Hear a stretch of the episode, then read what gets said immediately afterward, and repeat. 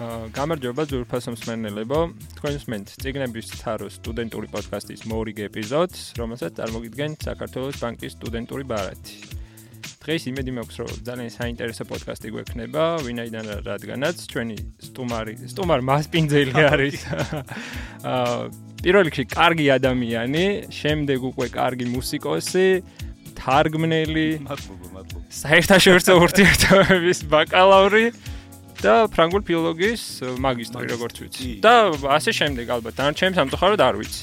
მოკლედ ჩვენი სტუმარი არის მებონ უცუბიძე და მასპინძელი, იმიტომ რომ ხალხმა რო იცოდეს, ჩვენი პოდკასტები წერება ჰეიმა სტუდიაში, რომელიც დაარსებული არის მებოს და მისი მეგობრის მიერ და ამიტომ არის ასევე მასპინძელი. მოგესალმებით შეგრძნება. სალამი გოგა, მადლობა. აბა როგორ ხარ? ძალიან კარგად. მე ამ პოდკასტებს სპეციალურად არ უსმენდი ხოლმე ჩაწერების დროს და მე რევუსმენდი რა Spotify-ზე და ეხლა მაინც მომიწევს რომ უკვე ლაივში მოვისმინო და მე Spotify-ზეც ნახია. მადლობა.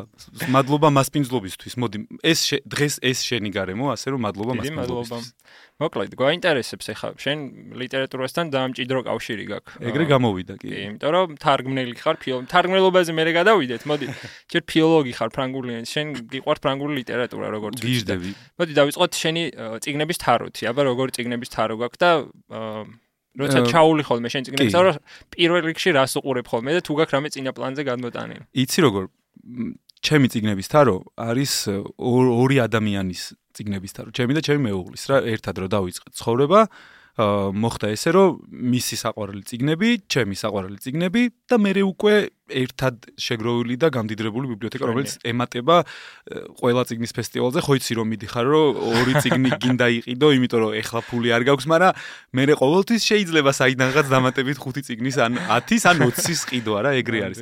თაროები სხვადასხვანაირად არის, ძალიან ცვალებადი ხასიათი მაქვს. აა ბევრი მიმართულების ციგნებს ვკითხულობ, რას გულისხმობ, იცი, მაგალითად ფენტეზი ლიტერატურა და სამეცნიერო ფანტასტიკა ძალიან მიყვარს, მაგრამ მე მაქვს პერიოდები, რომ ვერ ვკითხულობ მაგ ჟანრის ლიტერატურას და მე მაგალითად მიყვარს ჩოლობრივი ფიქშენ, ანუ არა სამეცნიერო ფანტასტიკა და ფენტეზი ლიტერატურის კითხვა, მაგრამ მე მაქვს ხოლმე, რომ ცოტა მძიმე ავტორები მიყვარს ძალიან.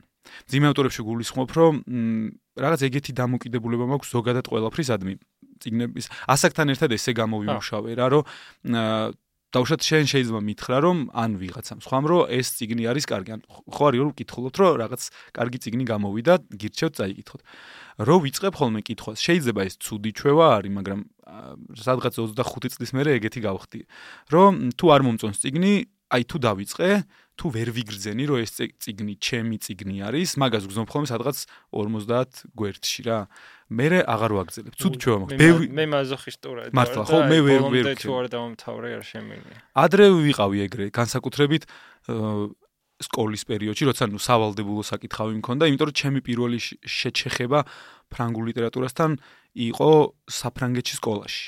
თუ ჩავედი 16 წლის სხვა თემაზე გადავუხვია საერთოდ არა არა მე მგონი კარგად მიდიხარ. მოდი აბა ბარემ აქედანვე აქედან გამომდინარე რა მაინტერესებს იცი? ფრანგულ სკოლაში ხო სწავლობდი სამ ბოლო სამი წელი. იცი როგორ იყო? კი. ხო აი ბოლო სამი წელი ეგ მაინტერესებს. ეხა ქართულ სკოლაში ვიცი დაახლოებით კი არა და ვიცი რაც ისწავლება უბრალოდ მანდ მაინტერესებს რამე ხატური ლიტერატურიდან ამ პროგრამული თუ იყო კი კი კი. აი შოკი მქონდა სრული. საინტერესო იქნება ჩემ ესე იგი როგორ არის რა მე აქ ფრანგულ სწავლობდი ბავშვობიდან რაც ოჯახური ტრადიცია გვაქვს. ბიძა ჩემი მამი და ჩემი მამა ჩემი ბებია ჩემი ფრანგული პედაგოგი პედაგოგები და პროფესორები და ასე შემდეგ და რაღაცნაირად ბავშვობიდან რომ მაგრამ მე გამიმართლა რომ ფრანგული ენა გახდა ჩემი საყვარელი ენაც რა რეალურად არ იყო მხოლოდ ის რომ აი მამ მშობელი გაძალებს და გინდა არ გინდა სწავლო მაგრამ რო ჩავედი 15 წელს ვიყავი რო ჩავედი საფრანგეთში საერთოდ სხვა რეალობა იქაურ სკოლებში. თან იქ ბოლო სამი კლასი იყოფა სამ მიმართულებად. ლიტერატურული, ეკონომიკური მეცნიერებები და მეცნიერებები. ო, არა, კაია. აა, უბრალოდ ეკონომიკური და სოციალური მეცნიერებები და აი მეცნიერებები, ანუ ფიზიკა, მათემატიკა, ქიმია და ასე შემდეგ. რატომ გასგონია ლიტერატურული ხარისხი? ლიტერატურული ლიტერატურული ხარისხი წავედი, რაც ნიშნავს იმას, რომ ლიტერატურას ბოლო სამი წელი, ბოლო ორი წელი სწავლობ ძალიან სიღრმისეულად. მაგრამ ეს სიღრმისეული სწავლა იყო კიდევ უფრო უცნაური ჩვენი გაგების სიღრმისეულ სწავლასთან შედარებით, იმიტომ რომ ჩვენთან სიღრმისეული სწავლა განისაზღვრებოდა, რომ 35 წიგნი უნდა წაგეკითხა ერთი წლის განმავლობაში. და იქ სიღრმისეული სწავლა იყო, რომ 4 დიდი ნაწარმოები უნდა გვესწავლა ძალიან სიღრმისეულად 10 წლის განმავლობაში. ერთი იყო ანტიკური ხანის ლიტერატურიდან უნდა ყოფილიყო ეგეთი ისა აქვს და ოვიდიუსის მეტამორფოზებს სწავლობდით.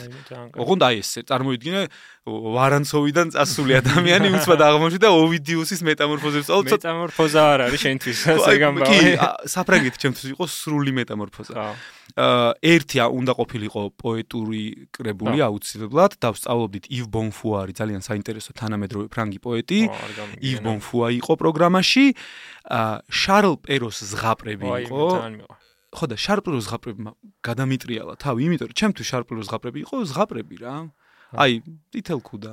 აუ, ვიღაცებს ეხაც გადაუტრიალა 21 საუკუნეში. ლურჯ წვერა და აი, ლურჯ წვერაზე ვგიჟდები. აი, ლურჯ წვერა ძალიან კაი. და მე მანდ მივხვდი რომ ზღაპრები არ არის მხოლოდ ზღაპრები.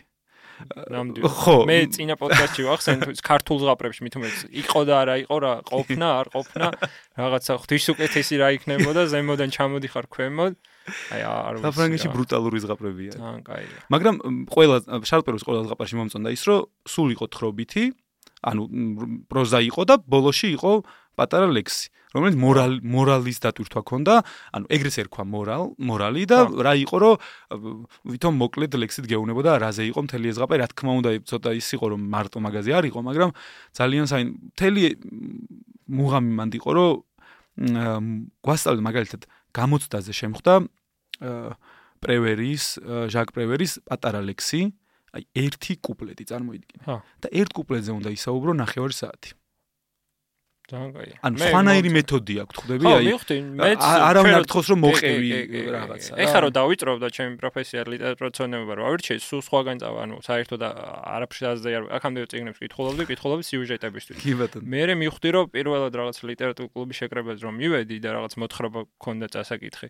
წავიკითხე, მივედი, რამდენჯერმე წავიკითხე თან, მივედი და ეს ადამიანები საუბრობენ, მაგრამ რა საუბრობენ ვერ ხვდები.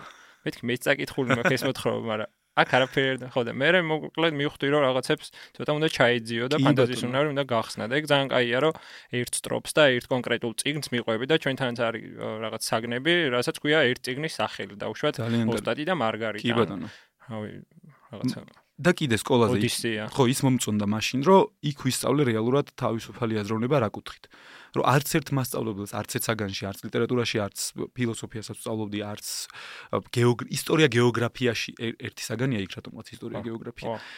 არავინ არ გეუბნება, რომ აი ეს არის სწორი.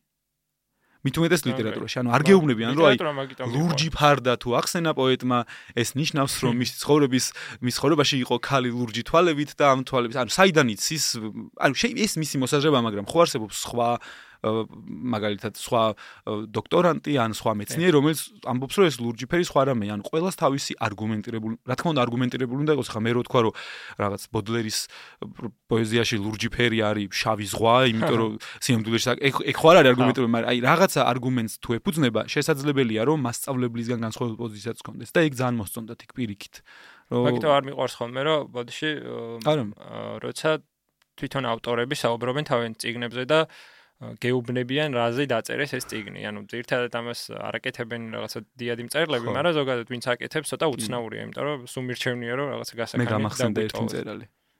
რომ არ ვიცი თქვა თუ არა. მე ფრანგ წერელთან მაქვს ხოლმე ურთიერთობა აქ რომ ჩამოდიან.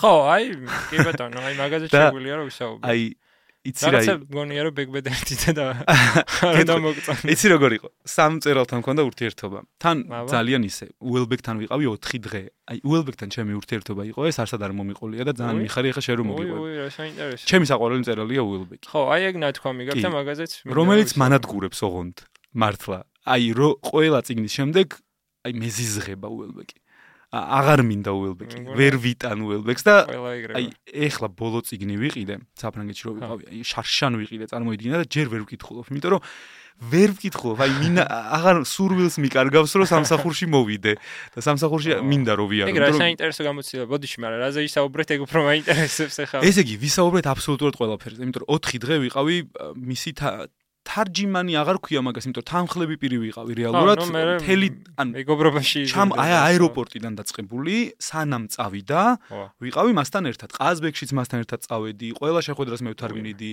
ყველა სადილზე ერთად სადილობდით, ყველა საუზმეზე, ყველა ვახშამზე. მოკლედ, სანამ არ დაიძინებდა, მასთან ერთად ვიყავი. და უელბეკი ისე მოკლედ და ისე მიყვარდა ჩემი ბედნიერი 4 დღე არის რეალურად ვერც ვიაზრებ ხოლმე აი ხაც რო გიყვები ხანდახან მგონია რომ გამოგონილია. ბევრი საინტერესო რაღაც მქონდა რა. განსაკუთრებით იყო რომ წავედით ყაზბეგში და აი ხო იცი მარშრუტკები რო არის. რა თქმა უნდა კერძოდ მქონდა ეს მარშრუტკა ნახე რომ დიდი დელეგაცია ვიყავ 10 კაცი ვიყავ შეძამავდა თელი მარშრუტკა ჩვენ გვინდოდა რა და ხო იცი ამ სამარშ მარშრუტკას ვეძახი კი არ არის ქართული სიტყვა მაგრამ გასაგები იყოს რაზე ვსაუბრობ ბოლო ადგილი ხო ყველაზე არაკომფორტული არის იმიტომ რომ ორმოში ხო ორმოში თუ ჩააყავს იქ მოკლედ ცუდად ზიხარ. ამა რა იცოდა დაჯდა უგან ხო და მე ვზივარ წინ და წარმოედგინე ვართ მარშრუტკაში და სადღაც გუდაურთან ვართ რა. აი ცუდი გზებია ორმოებია მიხვეულ მოხვეულები და უცბად ვიხედები უკან. და აი ეგეთ კადრს ხედავ. ჩემი საყვარელი მწერალი მიშელ უელბეკი ზის კანდარაზე, აი ხო იცი ცოტა შემაღლებული ადგილი როა, ჩაძინებულია, თავი აქვს მიდებული შუშაზე და ყველა ორმოზე ამ შუშას ურტყავს თავს. ცოტა ეღვიძება, მაგრამ თან არ ეღვიძება, იმიტომ რომ თან ძინავს რა და მე ამ ყველაფერს უყურებ და ვახ, რა ხდება, სადავარ? რა ხო ხო თავს რო ჩქნე რომ რა გამაღვიძეთ რაღაც. ყველაფერი არ დამთავრებულ, ჩავედით ყაზბეგში. ყაზბეგში ყველას გვიკვირდა რომ ჩამოვიდა უდიდესი ჩემოდნით. და გვიკვირდა რომ ამდენი ტანსაცმელი რატო ჩამოიტანა უელბეკმა რა მაგრამ მე რო ვაკვირდებოდით რომ მესამე დღე და ტანსაცმელი არ გამოუცვლია? ერთი და იგივე რაღაცა და მე რო კითხეთ რომ აღმოჩნდა რომ საკუთარი ყავის აპარატით ჩამოვიდა. ოიმე. იმიტომ რომ აი ეგეთი მნიშვნელოვანია ის კონკრეტული აპარატი და ის კონკრეტული ყავა. ანუ ამ დიდი ჩემოდით ჩამოიტანა ყავის აპარატი. ყაზბეგში არ გამოსულა სასტუმროს. ყავა იგრე უყარ. კი, აივანზე გამოდიოდა მხოლოდ დავნა ხედავ. უყარ და ყავა კიდე და. არ ვიცი უელბექს უყარდა თუ უყარს თუ არა ბალზაკი, ამაზე ვერ მოვასწარი საუბარი. და მე რეგერგეტის სამება სამებაში ვარ შესულები ვარ ეკლესიაში და ძალიან დიდი ხანი დგას ღვთისმშობლის ხატის წინ რა და მე გვერდით უდგავარ. ჯერ ხო ეს რა წარმოუდგენელი ამბავია რომ აი სურათი მინდა და ვინმეს გადაიღო აი თვიშობლის ხატის წინ დგავარ უელბეკთან ერთად. რომელიც აი მდუმარე და აი ზუსტად ესე უყვარდა ხელის აი ნახევრად დოინს იკრავდა და მეორე ხელით აი ესე ნიკაპს ჩამოადებდა. ხოლმე და ესე უყურებს უყურებს უყურებს. და ეხა შაბათი დღე იყო და იწყება წირვა რა. ხო და ჩვენთან ხო ფეხზე დგანან რა მართლმადიდებლები რაღაც ეგეთი ეგეთი ტრადიცია მართლმადიდებლურ ეკლესიაში და ბევრი ხალხი შემოვიდა და ეს უყურებს რა და რა ხდება რატო? მე და უცბად პირველი კითხვა 10 წუთის სიჩუმის შემდეგ? ანუ მე და უელბეკი ჩუმად ვუყურებ ღვთისმშობელს და 10 წუთის შემდეგ მე კითხება რომ ბოდიშიო ესო რა არისო? რატო იკრიბება ხალხიო და მე ოთხარი წირვა თქო რა შაბათი დღე არის თქო და ფეხს რატო დგანონო რა. და მეთქი ჩვენთან ეგეთი ტრადიცია თქო და კიდე სიჩუმე 2 წუთი და უცბად შემოჭერდა და მ როგორც ჩანსო კათოლიკები უფრო პრაქტიკული და ჭკვიანი ხალხი გამოდანენ ესე იგი როგორც წერ ისევე ლაპარაკობს. გამოდის. აი მე ნუ ეგ ინტერვიუშიც არის. არჩილ კიკოძე მაიღო ინტერვიუ და აა კიკოძე მოთხრა რომ ეგეთი ის გვაქვსო რა კმულებაო საქართველოსიო რომ ქართველები ყველაზე მხოლოდ ქართველები გადარჩებიან მეორედ მოსვლის შემდეგო რა და ესე ჩაიცინა რა და ფრანგებიც მაგას ამბობენ. პაუზე, არა, პაუზებს აკეთებს ხოლმე სულ რა, ეგეთი ჩაიცინა და მე მაინც მგონია რომ ტიბეტელებს უფრო მეტი შანსი ექნება. ფეჭი ძალიან კაი, აი ეგ ძალიან მიყვარს. ლიტერატურაში მით უმეტეს რა, აი სარკაზმი, ირონია, აი გიждები მაგაზე რა. კი, თან ისე რა მიყვარდა, სულ სხვადასხვა რამეს საუბრობდა რა. აი 4 შეხვედრა თარგმნე 5 პრეს კონფერენცია ერთი და იგივე შეკითხვებს რო უსვამდნენ ჟურნალისტები, რომ ხაც ერთი და იგივე შეკითხვებს ავენ არ სვამ. ეგრე არ იყო შმიტი და ცოტა იმედი გამიცრუდა. ოვი. პირველ პირველი პრესკონფერენცია რო თარგმნე შმიტის ჩათვალე რომ იოლის სამუშაო მქონდა იმიტომ რომ ყველა შემდეგ შეხვედრაზე ერთი და იგივე რაღაცას ლაპარაკობ. ანუ ისამ წერალია რომ ვისანაც ქონია. კი, შმიტი, ბეგბედერი, უელბეკი უელბეკი ჩემთვის კიდევ უფრო საზიზღარი ადამიანი აღმოჩნდა, მაგრამ ამან კიდევ უფრო შემაყარა, იმიტომ რომ სადილზე მაგალითად 20 დავითვალე 22 ღერი სიგარეტი მოწია სადილზე. წარმოიდგინე 1 საათში მოწია 22 ღერი სიგარეტი. ხო აი ეგ არის რა აი სიძულსა და სიყვარულს შორის რო სადემარკაციო ხაზი ირღვევა ანუ უკიდურესი სიყვარული მე სიძულში ან მაგიტო რო გიყვარს რო გძულს. ხო აი ზუსტად და მე ძალიან მიყვარს როგორც აღწერს პორნოგრაფიას უილბეკი აი რაღაც ანუ სხვა სიტყვებით აღწერს ჩვეულებრივ სიტყვებს არ იყენებს და აი ძალიან კაია რა აი მართლა კარგად წერს არ ვიცი რა და ვარ ქვა მაგას მაგრამ მეც მომწონს. სანამ რაღაცა ესე შეისწავლის დონეზე არ შევისწავლი, არც მინდა რომ მაგ კაცზე რა რამე ვთქვა და მე ვინანო მით მეტეს როცა მე სამაგისტროს უელბეკზე დავწერე სვათაში. უიმე. დასავლური სუიციდი მიშელ უელბეკის შემოქმედება. და რომელ რომანებს განიხილავ?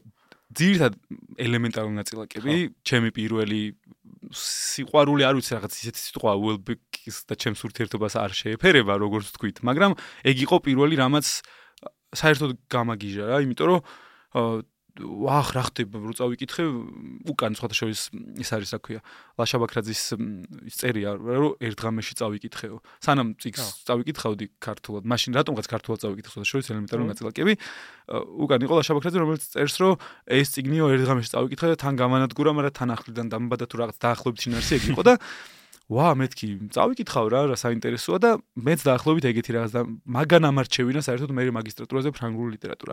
მანდედან დაიწყო რომ იქამდე მიყვარდა, მაგრამ გადავწყვიტე რომ რატომაც არა. თან გამოწვევა იყო რომ მე საფრანგეთში წავედი იქ ვერ იტანენ რა უელბეკს განსაკუთრებით. იქ მაგისტრატურაზე წავედი ერთი წელი და წარმოვიდგენ ჩავიდა ვენ უელბეკი უნდა უელბეკს ვიკულებ რა. და ძალიან ცუდი რეაქცია ჰქონდათ, იმიტომ რომ აი მორჩილება განსაკუთრებით ფრანგ პროფესორებზეა დაწერილი, როგორი ცუდები არიან და აი დათელი ციგნი დასცინის მიწასთან ასწორებს ფრანგ პროფესორებს, რომლებიც ნუ რაღაც რემბოზე არის მან თელი ხუმრობა, რომ აი ყველა რო რემბოზე წერს თემას რა, ანუ ძალიან გაცვეთილი როა და აი რაღაცა და მეც აი რაღაც ცოტა მე ამბოხეთ უელბეკზე წერდი და და ბევრ პრობლემას გადავაწყდი იქ სხვათა შორის, იმიტომ რომ რაღაცნაირად თითქოს ესე ცოტა ესე მიყურებდნენ რა რომ ეს ვინ არის საქართველოსთან ჩამოვიდა უელბეგზე უნდა დაწერა და ხო სხვათა შორის მე როგორც ვიცი მაგის ქართველებს ზოგადად და სხვა ერის წარმომადგენლებს ესე რომ ვთქვათ არაძლევენ ხოლმე მაგის უფლებას, რომ ისინი იყვნენ, ან თავიანთ ქვეყნის წერლები იყვნენ. თქვა შენ რომ მოგიწიოს სადმე გერმანიაში წასვლა, ან სადმე წასვლა და იყვლიო ვინმე გერმანიაში. მე ალბათ გამართლა, იმიტომ რომ აქ მქონდა დაწყებული. და თან სკოლაც იქ ქონდა და თან ეგეც შეიძლება, ხო, რაღაცების უბრალოდ გამიგია თორემე შეიძლება პრობლემის წინაშე არ დამდგარ ვარ, მაგრამ მეგობრებისგან გამიგია. მაგრამ იცოდნენ რომ ერთი წელი თუ ვიყავი მხოლოდ და დიდი ხანი თავს ვერ მოვაბეზრებდი და ალბათ ერთი წელი ამიტანეს და მე გამომიშვეს ისევ საქართველოს. ეგ ძალიან საინტერესოა. მოდი ახლა იმ თემას აუცდით ციგნების თაროს. მოდი ორი წუთი მაგაზე ვილაპარაკოთ. და მე მინდა რომ აი თარგმნელობით საქმეზეც ვისაუბროთ რა. ციგნების თაროს მიუბრუნდეთ ხო აი კარგად საუბრობდი შენ და შენი მეუღლის ციგნების თარო. და რამდენი დემთხევა ბოდიში ერთმანეთ შენ და შენი მეუღლის ციგნების თაროები. თუ კითხულობთ ერთნაირ ლიტერატურას ჟანრის მიხედვით რაღაცა იცი როგორ ვართ ჩემ და ჩემ მეუღლის იდეალური ურთიერთობის ფორმა გვაქვს ჩვენთვის მიგნებული, გინდა ლიტერატურაში, გინდა მუსიკაში, გინდა ფილმებში. ვცდილობთ ხოლმე რომ განსხვავებული გემოვნებები რაღაცნაირად ერთმანეთს ნელ-ნელა ვურჩიოთ. მაგალითად, მე შეიძლება მიყვარს ფენტეზი ლიტერატურა და კეთის არც ისე, მაგრამ რაღაცა ციგნი შეიძლება ვურჩიო და მას შეუყვარდეს. რაღაც ციგნი რომელიც მე არ ვიცოდი ან რაღაც მწერ რომელიღაც რომელიმე მწერალი რომელიც არ ვიცოდი, ის მირჩევს ხოლმე და რაღაცნაირად ხვდებით ხოლმე როდის რა შეიძლება მოგვეწონოს. შესაბამისად, თავიდან თარო შეიძლება ძალიან განსხვავებული იყო აქეთ ჩემი ციგნები, იქით მის ციგნები, მაგრამ აი დროთა განმავლობაში, ხო იცი აი წარმოიდგინე ხო მარცხნიდან მარჯვნიდან და ნელ-ნელა შუაში უკვე საერთო იდილია აშენებული. მარცხნა აი ხაც მახსოვს ვიზუალურად მახსოვს რომ ბოლოს გადავ იმ ხშირად გვიყვარს ხოლმე შეცვლა რა. და იყო მცდელობები რომ რაღაც ქართული მწერლები იქით? მერე ჟანრებით დალაგება, მაგრამ ეხლა ერთი კუთხე მაქვს აი ეს კუთხე არა საკმაოდ დიდი მოცულობის ფენტეზი ლიტერატურისთვის და სამეცნიერო ფანტასტიკისთვის ქართული მწერლები სხვა თანამედროვე ქართული მწერლების კუთხე გვაქვს იქით.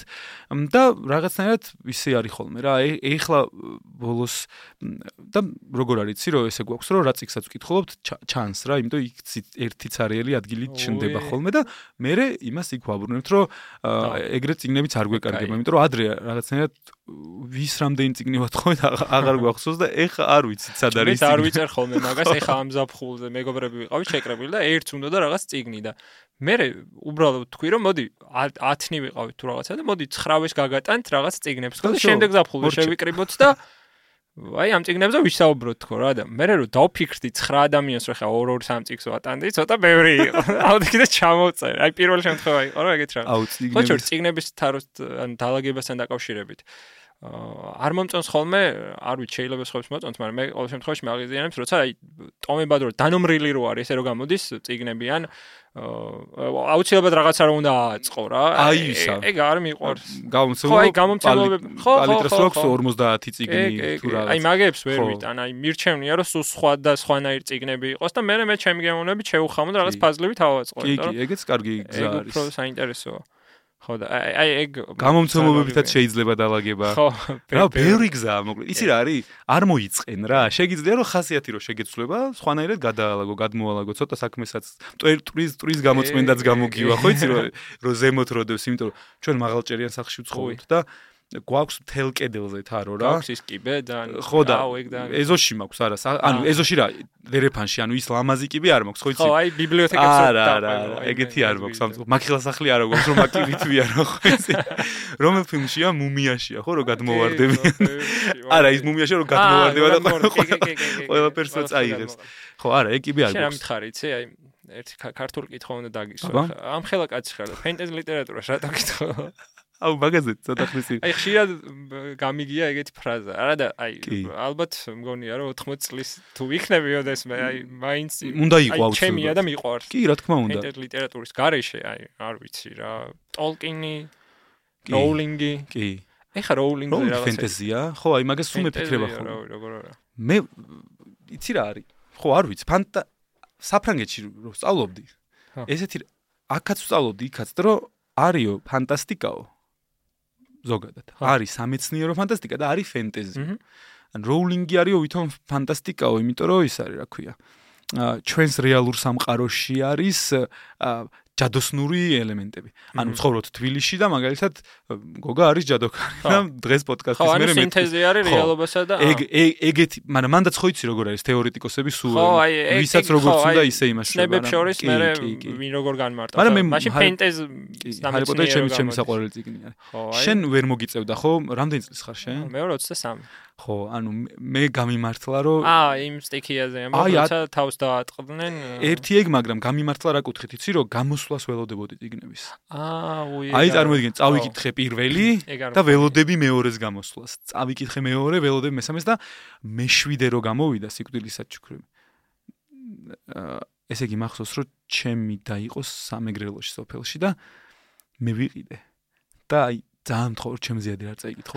ხვეწები აი იმენა ვიჩხუბებ თქო ხო არ წაიკითხო და აი გაუწიე ხათ და ჩავიტანე და სამეგრელოში სოფელში წარმოიდი ცხელა ზაფხული არის აქ ვისტოა თუ რაღაცა და მახსოვს რომ ორი დღე ზემოთ იყო შეკეტილი და თან ხო იცი სამეგრელო სახლებში დაბლა გრილა რა და ზემოთ ცხელა იმიტომ ხე არის.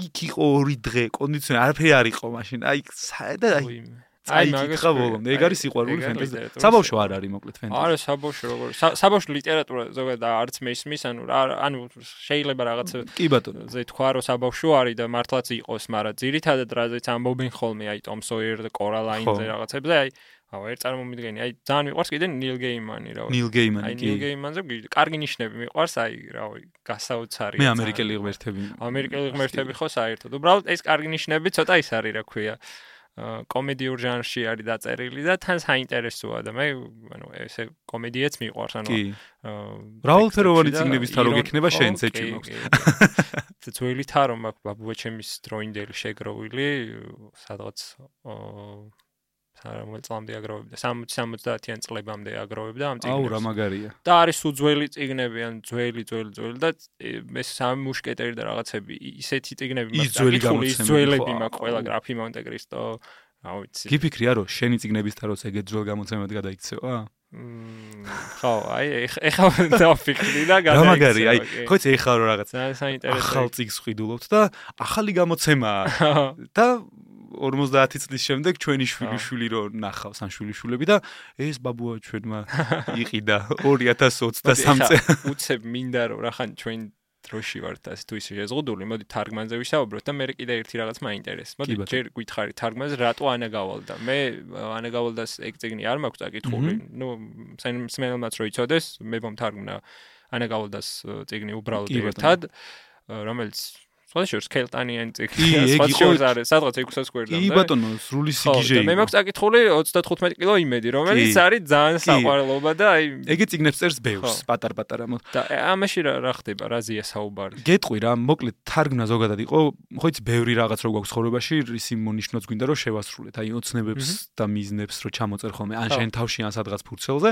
ერთ-ერთი იყო რომ სულ მინდოდა რომ მეთარგმნა დროის გამო ეხლა ვერ ვთარგმნი რა შეუძლებელია იმიტომ რომ სრული ხო არის რა სრული არის მაგრამ ჩემთვის თარგმნა იყო მაშინ გამიმართლა იმ გაგებით რომ ერთი სამსახური დავასრულე 6 6 თვიანი სამსახური მქონდა საფრანგეთის საელჩოში თბილისში და მე გამომიჩნდა თავისუფალი 6 თვე. და ზუსტად მაგ დროს გამოჩნდა გამოცემა წიგნები ბათუმში მარი რომელმაც მითხრა მაშინ ნინია მაჭარაშვილი მუშაობდა მანდ მარი კორინთელი იყო რედაქტორი ამ წიგნის რომ ხო არ გვეცადა რომ ეს წიგნი გვეთარგმნა რა. ანუ შენ გეთარგმნა შენი პირველი წიგნი და ძალიან დიდი პასუხისგებლობა იყო მაგრამ მზად ვიყავი მივხვდი რომ მზად ვიყავი მე ვცხოვრობდი ის 6 თვე მაშინ ჩემი ცოლი დილით წავიდოდა სამსახურში, მე რადგან სამსახური არ მქონდა, ჩემთვის იყო ეგ სამ, ოღონდ სამსახური იყო ეგ რა, ანუ სახლიდან წასასვლელი სამსახური არ მქონდა. ეს ჯერ ის დრო არ ეხა სახლიდან მუშაობა, ეხა კოვიდის მერე ყველა ვიცით, მაშინ ჯერ არ ვიცოდით ეგ რა და გავიღვიძებდი, ყავას დავლევდი, ჯდებოდი და დიდი დრო მიდიოდა იმაზე, რომ პერსონაჟი მართლა სხვადასხვა ენაზე ვლაპარაკობდი რა, აი თავში ვლაპარაკობდი. ეგ არ ვიცი, ყველას ყველა მთარგმნელს ალბათ თავისი მეთოდი აქვს, როგორ თარგმნის. მაგრამ პერსონაჟები ვინც იყვნენ რა, ფილიბერი, კამი, ეგენი აი ვცდილობდი რომ ესენი ქართულად როგორ ილაპარაკებდნენ ეგ მომიწე, იმიტომ რომ რო წამიკითხავს რაღაც თარგმანები, და რაღაცები არ მომწონებია, განსაკუთრებით ფრანგული და ნათარგმნი ციგნების, იყო ის, რომ ძალიან ხშირად ფრანგი პერსონაჟი, რომელიც მე ფრანგულში წავიკითხე, მისი ხასიათი იკარგებოდა ქართულ თარგმანში. გულისხმობ, რომ აი მეც ხო ჩემი უბრალოდ ვსაუბრობ ქართულად, შენ შენებურად. ჩათვალე, რომ აი შენ რო პერსონაჟი იყო, ვიღაცამ რო სხვანაირად აგამეტყველოს ინგლისურად, დაიკარგება გოგა რა რეალურად და დაიკარგება მებო. მაგას ვცდილობდი ძალიან.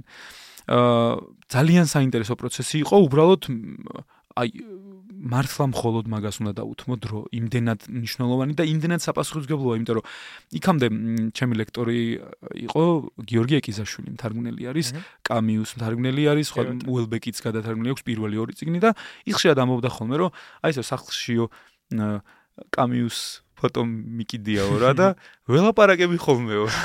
ვეკითხებიო რომ ალბერ აქ რის თქმა გინდოდაო და ალბერი მეუნებაო რომ კარგი ჟორჟო რა მე თვითონ არ ვიცი რის თქმა მინდაო და აი ესე დიალოგობთ და მაშინ ფიქრობდი რა რომ მეთქი ვა ნუ თუ და და მეც ცოტაც და ეგრე დავიწყებდი და ეს ანანგალოდაც ციგნი არის აა სუბუქი საკითხავია მიუხედავად იმისა რომ 600 გვერდი არის და მეც ვეცადე მაქსიმალურად რომ ქართულ ენაში ესეთი მსუბუქი ყოფილიყო არის იმაზე რომ ძალიან მოკლედ არის ის რომ მაგიდის უჯრაში სამზარეულოს მაგიდის უჯრაში შეიძლება იყოს სხვადასხვა ტიპის მაგიდის საწმენდი ტილო, რომელიც დავშა დასრულია და სუფთა ნაჭერი, რომლითაც მაგალითად ვამშალებთ ჩანგლებს და ეს სხვა დანიშნულება აქვს ამას სხვა დანიშნულება, მაგრამ ერთ უჯრაში ორივე დევს და ესე თანაცხოვრობენ.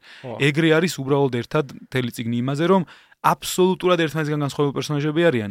ერთი შეხედვით რომ ერთმანეთი უნდა შეჭამონ, დაკლან, იჩხუბონ, მე რეიწყებენ ერთად ცხოვრებას და ციგნის ბოლოს აღმოჩნდება რომ მიუხედავად ჩვენი განსხვავებებისა, ერთად ცხოვრება ძალიან კარგად შეიძლება იმ შემთხვევაში თუ ჩვენს განსხვავებებს დავაფასებთ რა. აი ჩვენ შენ და მე შეგვიძლია ვიყოთ და რა წავიკითხო და აუცილებლად წავიკითხო. ისეთია მსუბუქი არის რა. აი უბრალოდ დროის სიმცირე ხო იცი როგორც არის. ეხა ბიბლიის კითხვა დავიწყე რა. ბიბლია წაგართვევს ბევრ დროს. ხო და მაგითო. ხო და ეს ძალიან კაია, მინდა რომ გააგრძელო, იმიტომ რომ რაც შენ გამოცდილება გაქვს ფრანგულის კუთხით, ეხა სკოლაში გისწავლია, აქეთ ლიტერატურა, მით უმეტეს ფრანგული ლიტერატურის. მაგრამ ხო ხედავ აი აქ სადაც ხარ აი სულ აქ ვარ რა და აი აი მაგაზე მინდოდა კიდე აი სუბოლოს უცებ რომ აი მუსიკასთანაც რომ დავაკავშიროთ აი ნიკ კეივი თუ გიყვარს ან ბობ დილანი როგორ არ მიყვარს კი? როგორც წერლები აა მე ალბათ უფრო როგორც მუს პირველად რადგან ისე როგორ არის მან რადგან მუსიკოსად შემიყვარდნენ? აა ხო. უფრო ეგ არის. თორე ბობ დილანის ნობელიც აიღო და მე ხო რაც პოეტია რა რეალურად ის ხო არ არის რა ქვია ბოდიში ანუ ჯერ ფილმს რო ნახავ და მე წიგს წაიკითხავ ან რაღაცა ეგეთი.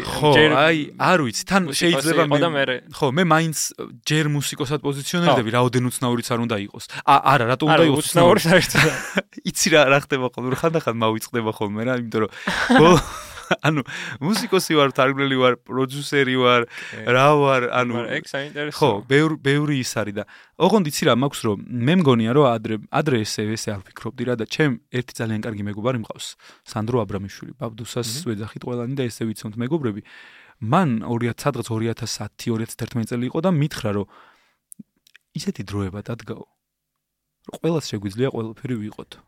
და მათ შორის პარალელურადაც შეგვიძლია რომ ვიყოთ კარგი მუსიკოსი და ვიყოთ კარგი მთარგმნელი. იმიტომ რაღაც პერიოდში ბრძოლები მქონდა რომ მებო არის მუსიკოსი და მთარგმნელი მოდი არ იყოს მებო და მოდი გამოვიყენებ ჩემს პასპორტის სახელს და იყოს მერაბი. ხო და მე მივხვდი რა ჩემ თავთან რომ სიმშვიდე მოვიპოვე რომ მთარგმნელიც მებო არის, მუსიკოსიც მებო არის. რა ქვია? ბაზარში რო დადის ეგეც მებო არის. სახს რო ციგნების თაროს რო არგებს ეგეც მებო არის. ყველაფერს მე ვაკეთებ და აბსოლუტურად კარგი არის ეგ, იმიტომ რომ ის თუ როგორი მუსიკოსი ვარ, იმით არის განსაზღვრული როგორ ციგნებს კითხულობ რა. აი ბოლოს ეხა რა ციგნით წავიკითხე, ძალიან დიდ გავლენას მოახდენს ჩემზე, დიდი ხანი ალბათ უკვე მოახდინა. არ მაგხელა ციგნის ფრენზენის შესწორება. ხო, არ საერთოდ არ არ ვაპირებდი მაგხელა ციგთა შეჭიდებას დროიდან გამომდინარე, მაგრამ აი სხვათა შორის აი სანდროს რომელიც ახლა გვწერს. ხა ტვინი გაუბურღე უკვე ფრენზენზე საუბრით, იმიტომ რომ აქ რომ მოვდივარ ხოლმე კითხვის პერიოდი რომ მქონდა შემოდი. თან იცი რომ სანდროსაც დრო არ აქვს, მაგრამ კი კი და ცოტა მე ვაწვალე, ხო იცი?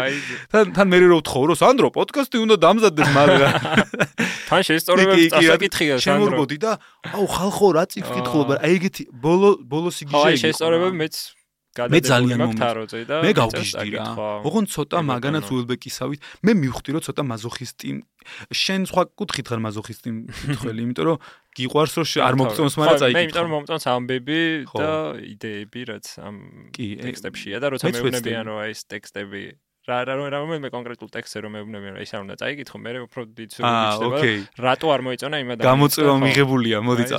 და მე ვარ მაზოხისტი რომ ციგნი მანადგურებს და ეგ ციგნი უფრო მეტად მიყვარს. მანადგურებს აკუთხით იცი რომ აა ხო ვცდილობთ ხოლმე რომ ყოველდღიურ ცხოვრებაში არ ვიფიქროთ რაღაცეებზე. და იმ რაღაცებზე რაც ვიცით რომ შეიძლება ცუდი რაღაც და ციგნები ხო მე გაფიქრებენ რა. აი ოჯახურ ურთიერთობებზე, დრამებზე, შენს წარუმატებლობ წარუმატებლობებზე და ამაზე ხო არ ფიქრობ, მაგრამ წინ გაფიქრებს, მაგრამ თან გინდა ცოტა მაგაზე ფიქრიც რა. ხო, აი კიდე რამდენი თემაზე არა პირიქით. და კიდე რამდენი კითხვა მქონდა, მაგრამ შეგვიძლია ისე გავახერხოთ საუბარი და სამწუხაროდ სმენელი ვერ მოისმენს, მაგრამ შემდეგ თუ გვექნება საშუალება. კიდე გვინდა რომ მოგიწვიოთ რა რა აღმოწევა გინდა აქვე ხარ. თავარია პოდკასტი დავგებო ჩვენს გიმასპინძლებთ უდიდესი სიამოვნებთ ყოველთვის მოკლედ უდიდესი მადლობა მე ბოს უდიდესი მადლობა. ჩვენს მსმენელს. დროებით დაგემშვიდობებით შევხვდებით შემდეგ ხუთშაბათს. მადლობა რომ გვისმენთ გვისმინეთ Spotify-ზე SoundCloud-ზე და თუ რამე გაინტერესებთ შეგვიძლიათ დაგვიწეროთ კომენტარებში. დროებით აბა ნახვამდის